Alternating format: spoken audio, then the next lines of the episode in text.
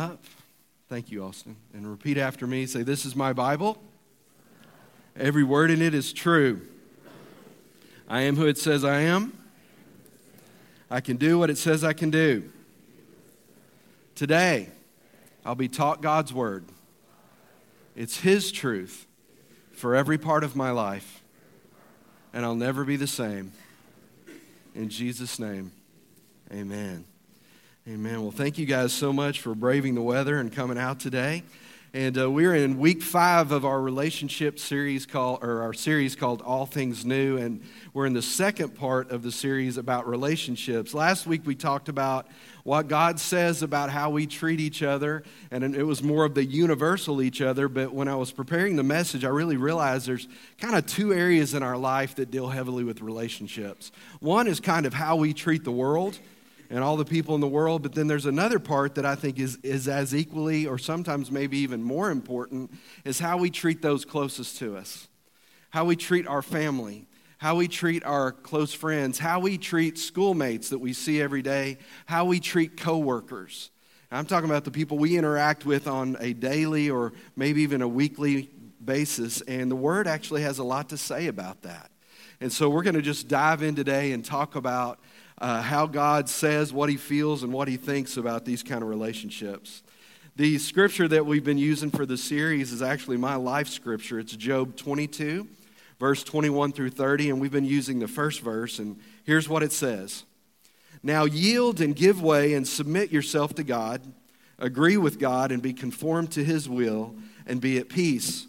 In this way you will prosper, and great good will come to you. What this scripture is saying very clearly is that the first thing we have to do in life is submit our lives to God in every area of our lives. And, and that's really what this series is about. We've talked about submitting to God in our bodies, our physical bodies. We've talked about surrendering to God in our relationships, in our finances. God requires us to surrender to Him in every area of life. But what happens to many of us, if not most of us, is that we're pretty good about surrendering some areas and then holding others back. But here's the thing we all want to be blessed, we all want our lives to go well, but the kingdom of God has one formula if you want blessing, and that's obedience. It's complete submission to God. And this scripture that the Lord showed me at 16 years old is just a validation of many, many other scriptures in the Bible that reiterate the same exact point. Yield or give way, submit yourself to God. That means submit yourself to God's way of doing things. And so this series is really just about what does the scripture say? It's not my opinion. If I talk to, talk to you about opinion, I will tell you that. But this is, Dennis, just what does God's word say? And, and here's the thing when you have an encounter with truth, truth always requires you to make a decision. Once you know the truth about something, you have to choose either to submit yourself to that truth or to resist or rebel against the truth. But let me just tell you something, folks. This is an, whatever God says, that's the way it is. That's the bottom line. And you're allowed to have an opinion, but just because you have an opinion, if your opinion disagrees with God's word, who's wrong? Who's wrong? We are. That's right. And that's not being mean. You can argue against gravity all day long and you can think it's stupid, not like it, and everything else. But you live your life every day, whether you realize it or not, based on the law of gravity. And, and it's a reality in the world that we live in. And God's laws are much more so than just these physical laws that we live in. And so we need to know what God's word says in these areas of our lives, but more importantly, we need to accept them and submit ourselves to them.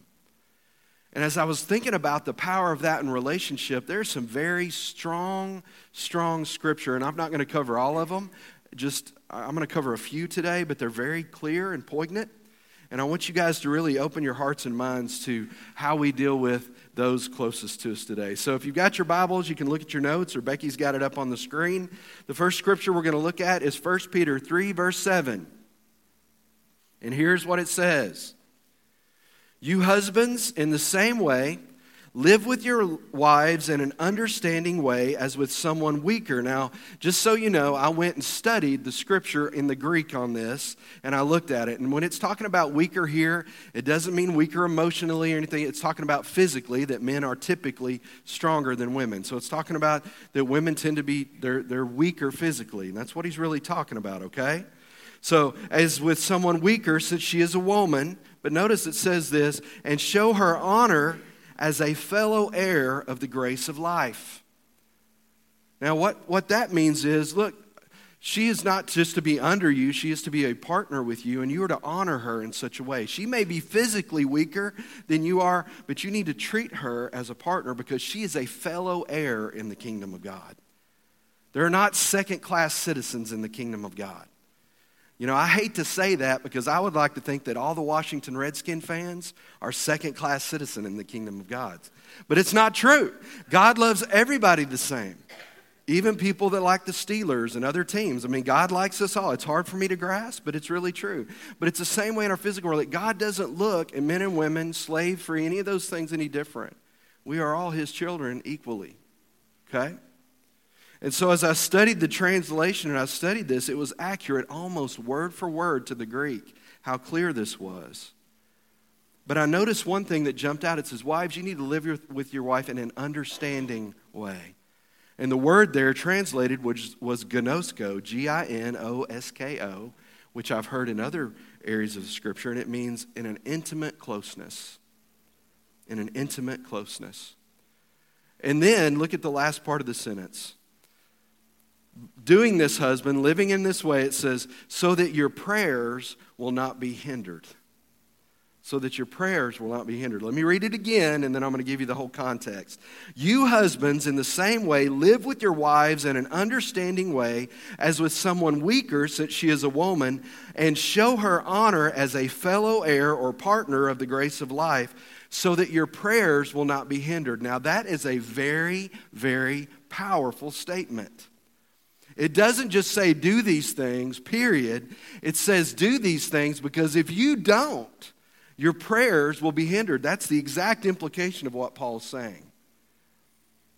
That's what he's saying. Man, that really hit me hard.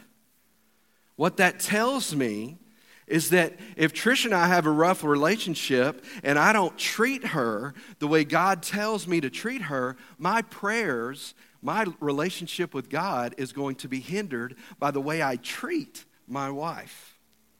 Now, these are not my words, and this is not my idea.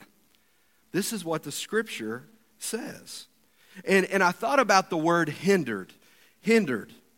And, and, here's what, when I think of the word hindered, I think of how many of you have ever played football, even ladies, some of you played football, but then somebody grabs a hold of you and they don't necessarily tackle you, but they don't let go, and you're running like this? Anybody ever done that? I was really slow, so it was easy for people to do that to me. Some of you may have been faster. But when I think of being hindered, I think of somebody running up and grabbing you around your leg, and you're trying to run, but you can't because you're hindered by this relationship. You're hindered by what's happened to you. You can't run the way you're supposed to because something is messing you up. And what Paul is saying, gentlemen, is that when you don't treat your wife the way that God called you to do that, your prayer life, your relationship with God is being hindered. Somebody say amen right now. That's powerful. That's powerful. Rela- relationships the way we treat each other in a marriage relationship, and I would say for some of you in a dating relationship, how that goes is incredibly important in the kingdom of God. But but now listen, some of the guys are going, well, what about the ladies? Come on, fellas. Anybody in here? Come on, guys. Ephesians 5:33 says this, "However, each of you also must love his wife as he loves himself." So we're supposed to love our wives as we love ourselves. And then it says, "And the wife must respect her husband." And so I looked that up, kind of getting the translations there. And, and, here's what it means it means the, the wife needs to honor the husband. You know, and, and here, and I'm talking generally right now, but women want to be loved and cherished, men want to be respected and honored. That's how most of us are wired as guys. We want to be respected. And so, while it tells the husband to love and cherish the wife, at the same time, it turns to the wife and say, You need to love and respect your husband. You need to honor him. So, so this is a two way street. Now, I'm going to say a truth here, and I want you to get this. This is important. Our relationship with God is impacted by our relationships with each other. Our relationship with God is impacted by our relationship with each other. And I'm going to say this, and this is absolute truth. You cannot be close to God if you're treating other people poorly. You can't.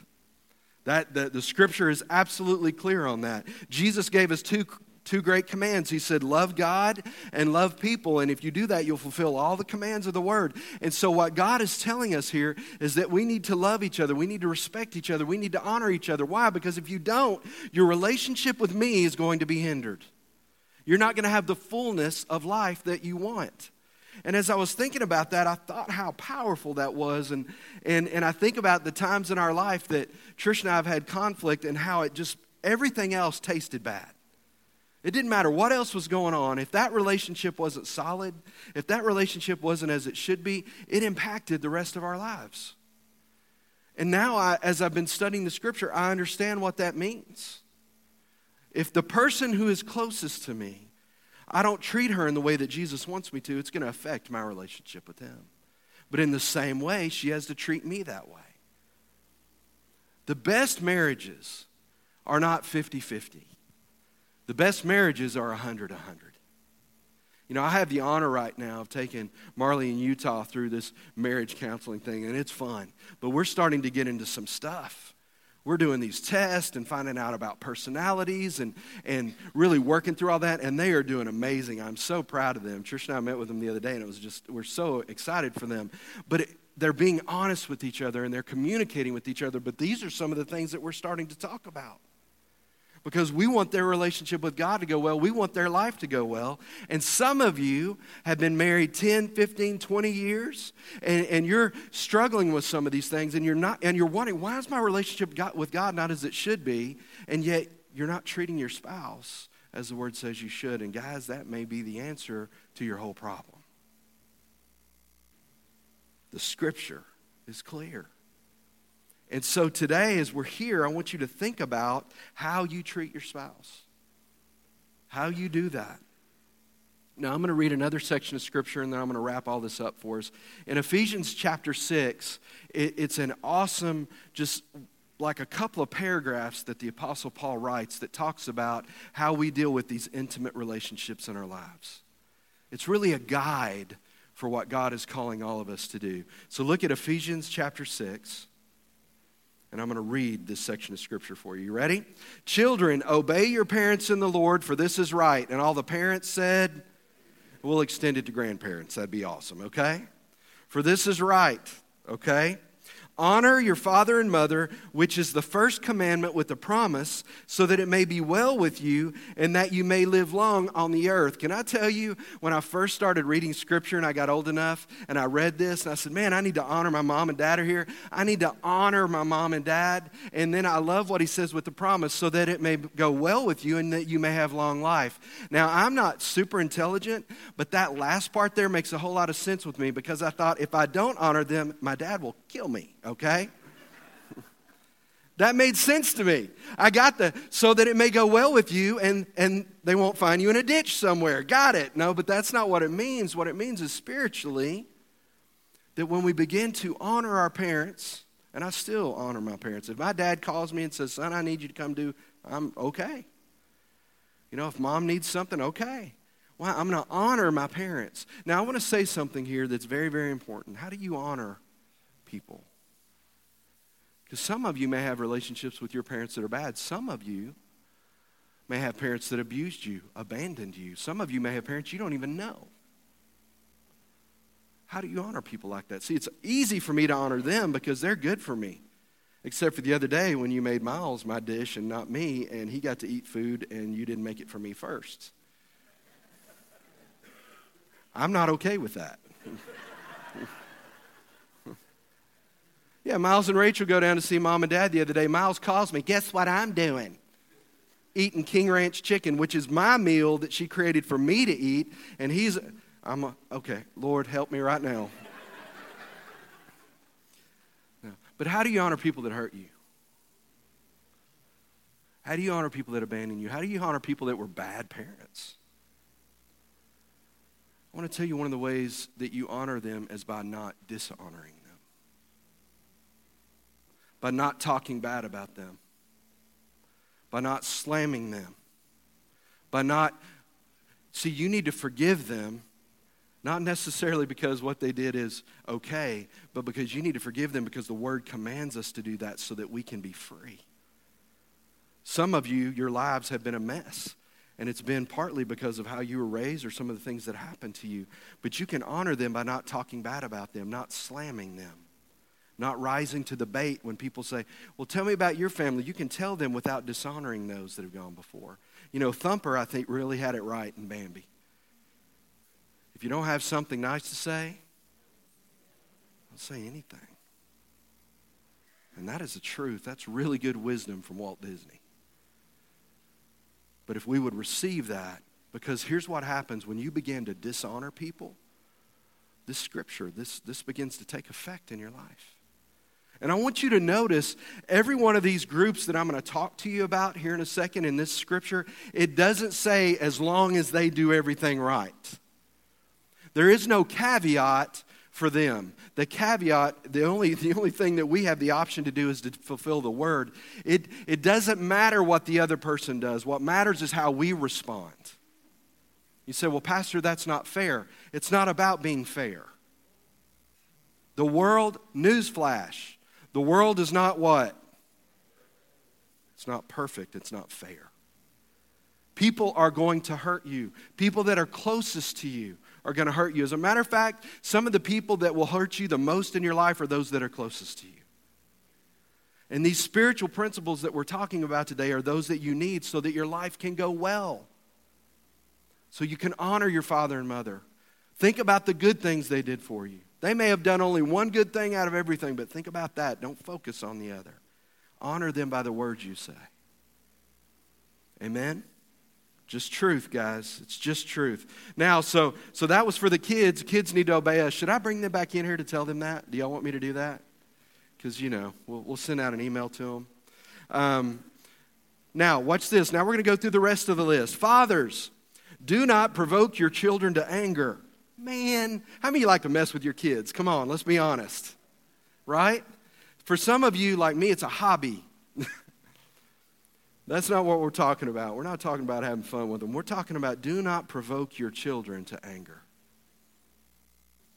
I want to say this in a way that this is, I think, the Holy Spirit speaking to some of you guys. Do not overload them.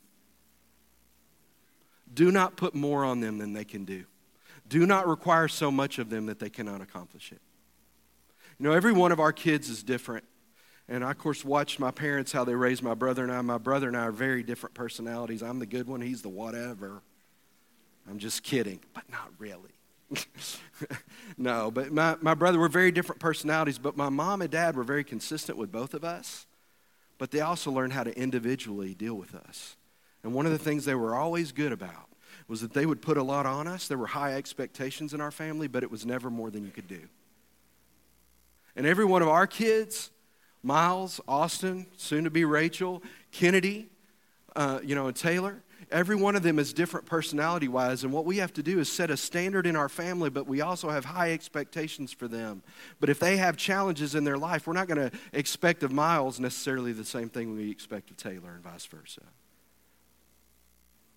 We do not need to provoke our children to wrath. And I want to tell you if you want to pr- provoke your kids to wrath, make them do things that are beyond their capability. Be unfair. That's what it says.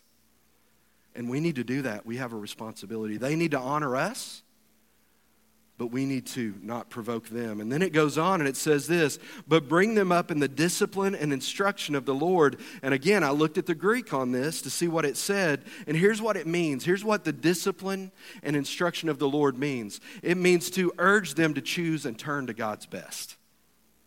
It means to urge them to do godly things. You know, Dad and I have talked recently with the kids getting ready to leave. I mean, it's their last day. They're leaving tomorrow morning. You know, I'm praying for the flood, but, you know, they're probably going to leave anyway. But they're getting ready to head over there, and dad was talking to me, and he said, Son, he goes, you, you can't stop. You can't stand in the way of what God's doing in their life. That's good wisdom, isn't it? Some of you need to take the same approach. Some of you need to understand the same thing because you need to urge them to choose God's best. You need to help them grow in the Lord. You need to make sure they come to church so they're getting fed. And I don't mean physically, I mean where they're getting fed spiritually. And, we need to make sure that they're in places that our children can grow and learn about what God wants them to do and who He wants them to be. To teach them doctrine, to instruct them in the way they should go. You know, teachers are awesome, and we have some uh, educators in the room, and I grew up with one. But let me just tell you something right now. Mr. Sublett, you're probably the highest ranking educator we, we have in this room. Who has more responsibility in raising kids as far as their instruction, the school or the parents? Why?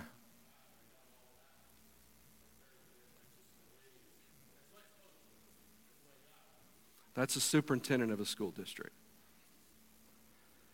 You know, so, so many people send their kids off to school and say, please do something with them. And that's not God's plan. They are to supplement what's going on at home and what's going on at church. And so we need to admonish and educate and teach our kids. Amen? All right, so now that's, that's what fathers, I'd say parents, are supposed to do with their kids. But now let's go down to this next verse, verse 5, and it says slaves. And I put in parentheses employees. Employees. So, employees, be obedient to those who are your masters or your bosses according to the flesh, with fear and trembling in the sincerity of your heart, as unto Christ not by the way of eye service as men pleasers, but as slaves of Christ, doing the will of God from the heart. Hmm. Read this. I'm going to read this next verse, and I'll, I'll sum this up for you. Knowing that whatever good, th- no, excuse me, verse 7. With good will we will render service as to the Lord and not to men. Knowing that whatever good thing each one does, this he will receive back from the Lord, whether slave or free. So here's what the, how many of you work for somebody? Can I see your hand?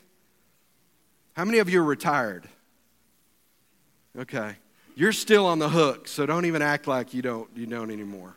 Okay? But here's the deal. We all basically work for somebody. Somebody is our boss. If you're self-employed, it's your customers. We all work for somebody.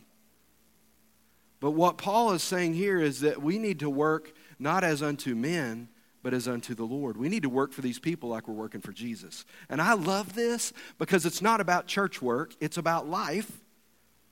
So when David's out on the railroad track working for the railroad, he needs to work for his bosses as unto the Lord. That is part of his ministry. If you're retired, and you're serving here at the church, you need to work as under the Lord. That's pretty easy to do. But every one of us in this room, we need to work as if we are working for Jesus because that's what it's saying. You don't need to be slacking. Here's the deal, guys. If you're slacking at work, who's watching? The Lord is, and you're not working as unto Him. You know, here's the thing that I've learned in life. When promotion time comes, I'm going to promote the best employees, and those are the ones that work the hardest. Those are the ones who have earned it. And the ones that are given 110% are the ones that get promoted, not the ones that go that are lazy and are holding out for a management job. Come on, somebody. You work as unto the Lord. Because there will come a time that there's a need, and if you've been working as under the Lord, He will promote you in due time, the Scripture says. The Scripture tells us that God will lift us up in the due time. Your job is to be ready. I'm going to say this gospel truth. The best employees on this planet should be Christians because of this right here. Christians should be leading our businesses because they're the best employees. And when promotion time comes, God puts them in those situations because they've been working as unto Christ. And instead of complaining and dishonoring their boss, they're working hard for them. Notice what it says here. It doesn't say as long as they treat you nice, employees. Listen to me. Just because somebody is a jerk does not give you the right to be a jerk back. That is not how this works. You are not to treat people the way they treat you. You're to treat people as if they are Christ. This is a game changer for some of you. Some of you need to go back to your, your office work, classroom, whatever, and you need to serve those around you as unto Jesus. These are not my words. You guys hear me? You guys are so quiet today. Either you're mad or you're blown away. So come on. Is somebody hearing what I'm saying here? Okay. This is how we get where God wants us to be. Some of you have been going, Why can't I get promoted? Why can't I get promoted? Why can't I get promoted? And it's because you're not following God's word. There's a thing the military says, Travis. It says promotable. Are you promotable? Do you meet the qualifications to be promotable? And I'm not just talking about in the natural, I'm talking about in the spiritual. If Jesus was to come walk with you for a week in your office, what would he see? This is truth. I am preaching way better than you guys are amening, okay? But you know, one of the things I love about this, Joey, I love this when I read this scripture. I love it says fathers, and all the kids said, yeah. And then it goes, now children, obey your parents. And all the parents go, yeah. And then wives do this. There's, there's all these, you see all these relationships that each one benefits because somebody else does what they're supposed to do, but everybody in here has an accountability. do you see that? Wives, treat your husbands right. Husbands, treat your wives right. Treat your kids right. Kids, treat your parents right. Employees, treat your bosses right. What does it say about bosses? Well, Paul covers that too. Let's look at what he says. Verse 9. And masters, and I put in parentheses, bosses, managers, executives, and leaders, do the same things to them. And notice this and give up threatening, knowing that both their master and yours is in heaven, and there is no partiality with him. You know, I thought it was interesting that he gave like two or three sentences on employees, but then notice what he says here. And masters, do the same thing. In other words, you have this requirement too, but give up threatening, knowing that both their master and yours is in heaven, and there is no partiality with him. So if you're a boss today, you better, you better hope you're serving and leading your people like you're supposed to be because God is not partial about that. And He expects you to treat everyone. You have more of a responsibility. Because, see, as, as a leader, you get to set the tone for those that are underneath you. You get to create the environment. The hardest thing that leaders do is change culture. But your job as a leader is to change culture. And if you create a culture of love and respect and integrity and accountability, if you do all the things that you're supposed to be doing, you are creating a godly environment, and people's lives can be changed by the way you lead them in the workplace or in the classroom. And that is good preaching. Amen? So I'm telling you, think about every one of these things. This covers every relationship that you have close to you. And let me tell you the way the kingdom of God works it's about not what we can get from each other, it's about what we can give to each other. It's not about what can I extract from my wife, not what I can extract from my kids, not how I'm going to lord over my family. It's how I'm going to serve them how I'm going to sacrifice for them. The way Jesus gave his life for the church. Can you imagine, just for a moment, I wanted you to imagine a church where everybody was serving each other. No strife, no animosity, people looking out for the best interests of others, Paul would say. That's what we're called to. Take that same environment to your work. Imagine your workplace where people, instead of trying to get, seek their own best interests, they were seeking the interest of others.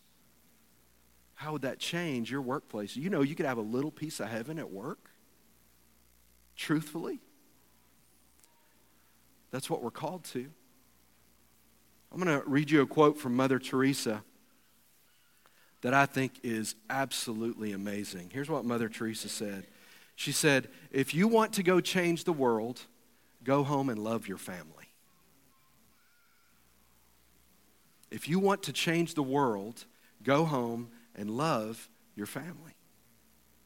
There's a reason that the Bible tells us when we are promoting leaders from within the church, deacons is what it talks about, is it says, look at their family. How do they treat their family? Because of all these principles that we've talked about today. If you treat your family poorly, then how are you going to treat your employees?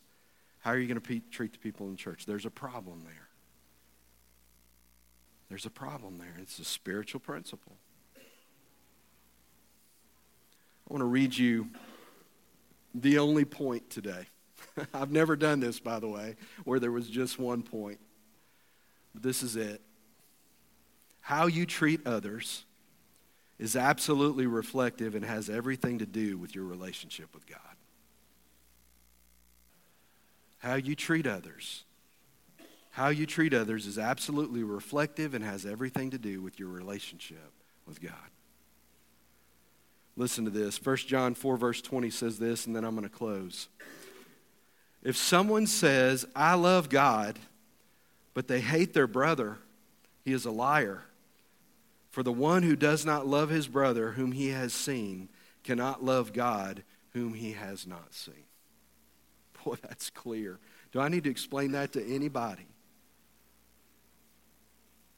Now, I want to get real for a second and make this very practical. Some of you have hard marriage relationships. Some of you have bosses that are de- very difficult, and I've had those too. Some of you have classmates that are bullies. Some of you have people in your life that are very difficult to get to deal with. I, I, I'm telling you today that I hear you, I feel your pain, and I understand that in these areas you can have challenges. This isn't sunshine and rainbows. But what I am saying is the commandment is the same. If you want to bring change in your marriage, if you want to bring change in the workplace, if you want to bring about change in school, whatever your situation is, you need to be the change element. And you need to begin applying these principles in your life.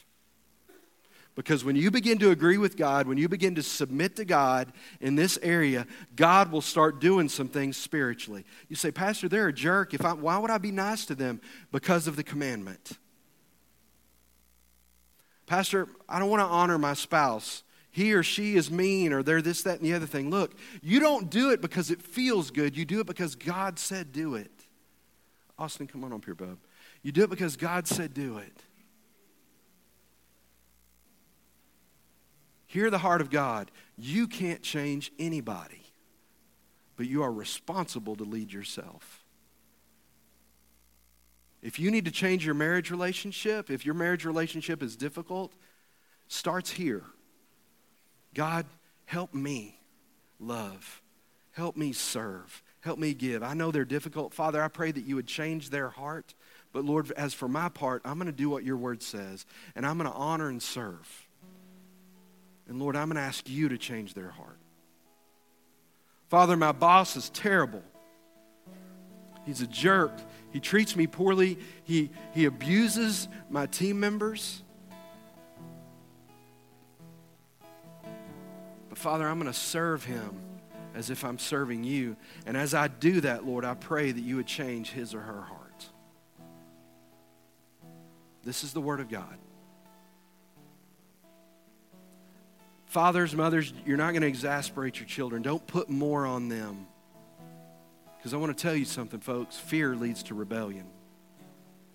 If you put more on them than they can handle, they will rebel. Don't spoil them either, they won't amount to much. That was me. That's not. but think about how you treat your kids. Maybe the reason you're provoking them and doing the things they're doing because some of these other relationships are wrong and you have power over them. That's a problem. You need to search in here. God, help me treat my kids like they deserve. Help me love them and lead them, Lord. Help me point them to you. Bosses, are you serving your employees as a shepherd? Are you loving them and leading them and guiding them? Are you taking care of them? Are you, are you doing what you're supposed to do? Because God has put you in, a, in charge. Are you reflecting Him to them? Do they see, let me put it this way do your employees see Jesus more because of how you live? That's a powerful statement.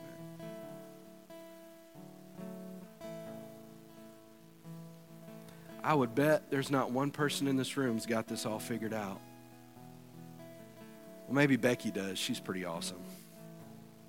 But the reality is, every one of us, I guarantee you, is because of what this did in me. There's some of you that can look at all these areas and goes, I need some help. Anybody in here need some help with this? Thank you for your honesty. The rest of you guys are lying, and that is terrible in church. We all need this. We all need this. So here's what I want to do. Here's what I want to do. I want us all, I'm going to pray over all of us. I want all of us, I want you just to repeat after me today. Nothing magical about this. But I just want you to be sincere. I want you to be sincere. And if there are some changes that you need to make, and you're thinking right now, some of you, I believe this is God, some of you are so overwhelmed by this, you don't even know where to start. Maybe you've had a bad marriage for years and you don't even know where to start. Maybe you realize today you've been lording over your kids and you don't know how to change because maybe that was the only model that you knew. Some of you have a terrible boss and you hate their guts. Some of you leaders realize that you haven't been leading like Jesus wants you to, but where do you start? Can I just tell you? It starts with making a decision that says, God, today I'm going to apply these things. But first, I have to repent. Repent means to own it turn around. That's what it means, Aaron. God, it's me. But are you thankful today that there's a cross?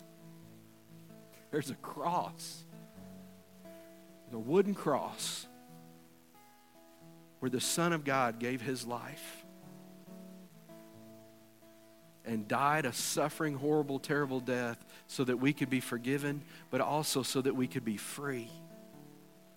So that we could be free to live the life that he called us to. Jesus said, I have come that you might have life and have it more abundantly, which means overflowing.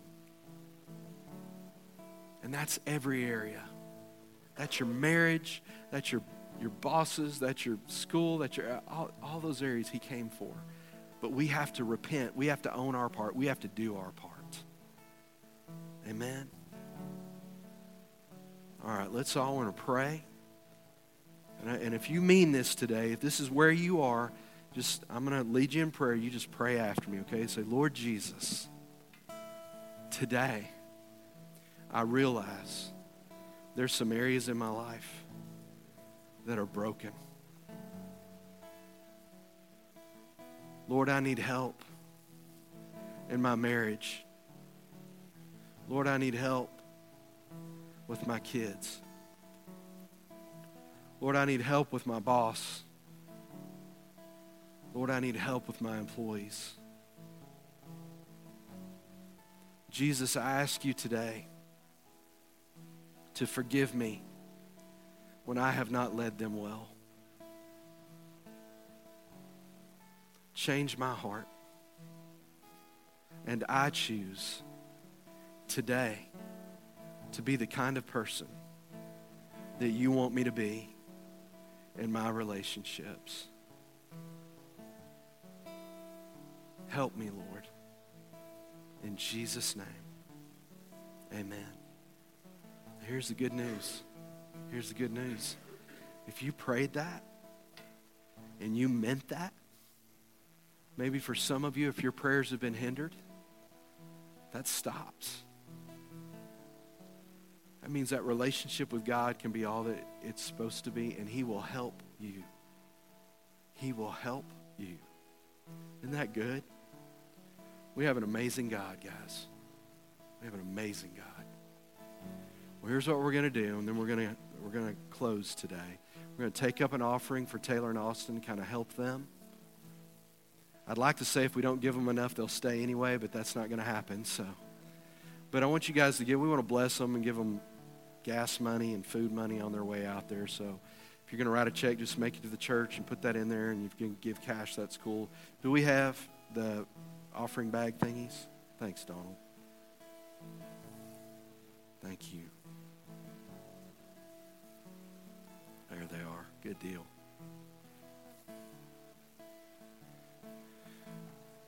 They have done an amazing job. They have done an amazing job. And uh, we're excited, and I'm not just saying this. I'm so excited that Barbie and Keith are stepping up, and Aaron and Crystal. We're working on some things with worship, and I'm excited about what God's doing. I want to tell you guys a spiritual principle here. If you walk in obedience to God, He will prepare things for you all the way around. And I am so thankful that as these guys have done this right, that God has raised people up that are now going to take their place. And that's the way the kingdom of God works. Listen to this God does not take away from one of his kids to give to another one, He's got enough for everybody. And so, as they're faithful and they're going to carry what they've learned here to Colorado, bless Colorado's heart. they're going to minister and they're going to carry a part of us out there. That's pretty cool. And I think it's awesome that God trusted us with them for their first two years of marriage and their foundation of ministry. That says a lot about you guys. It says a lot about you guys. But as they leave, let's bless them, okay?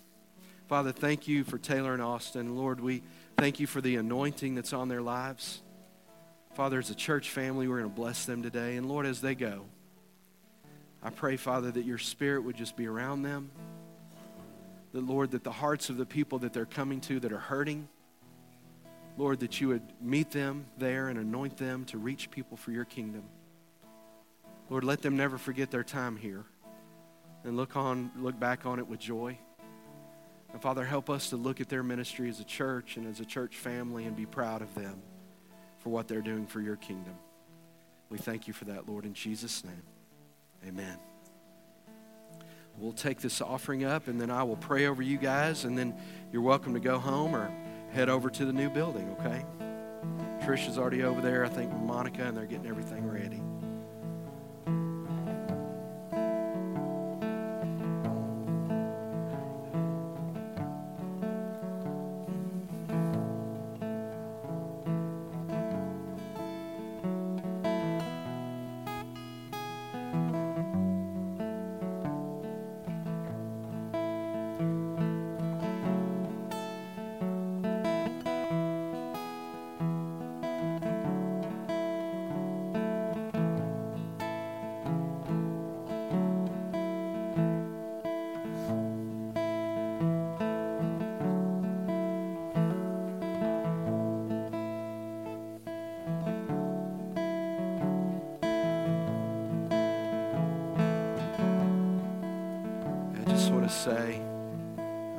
You guys all stand and then I'll speak a blessing over you.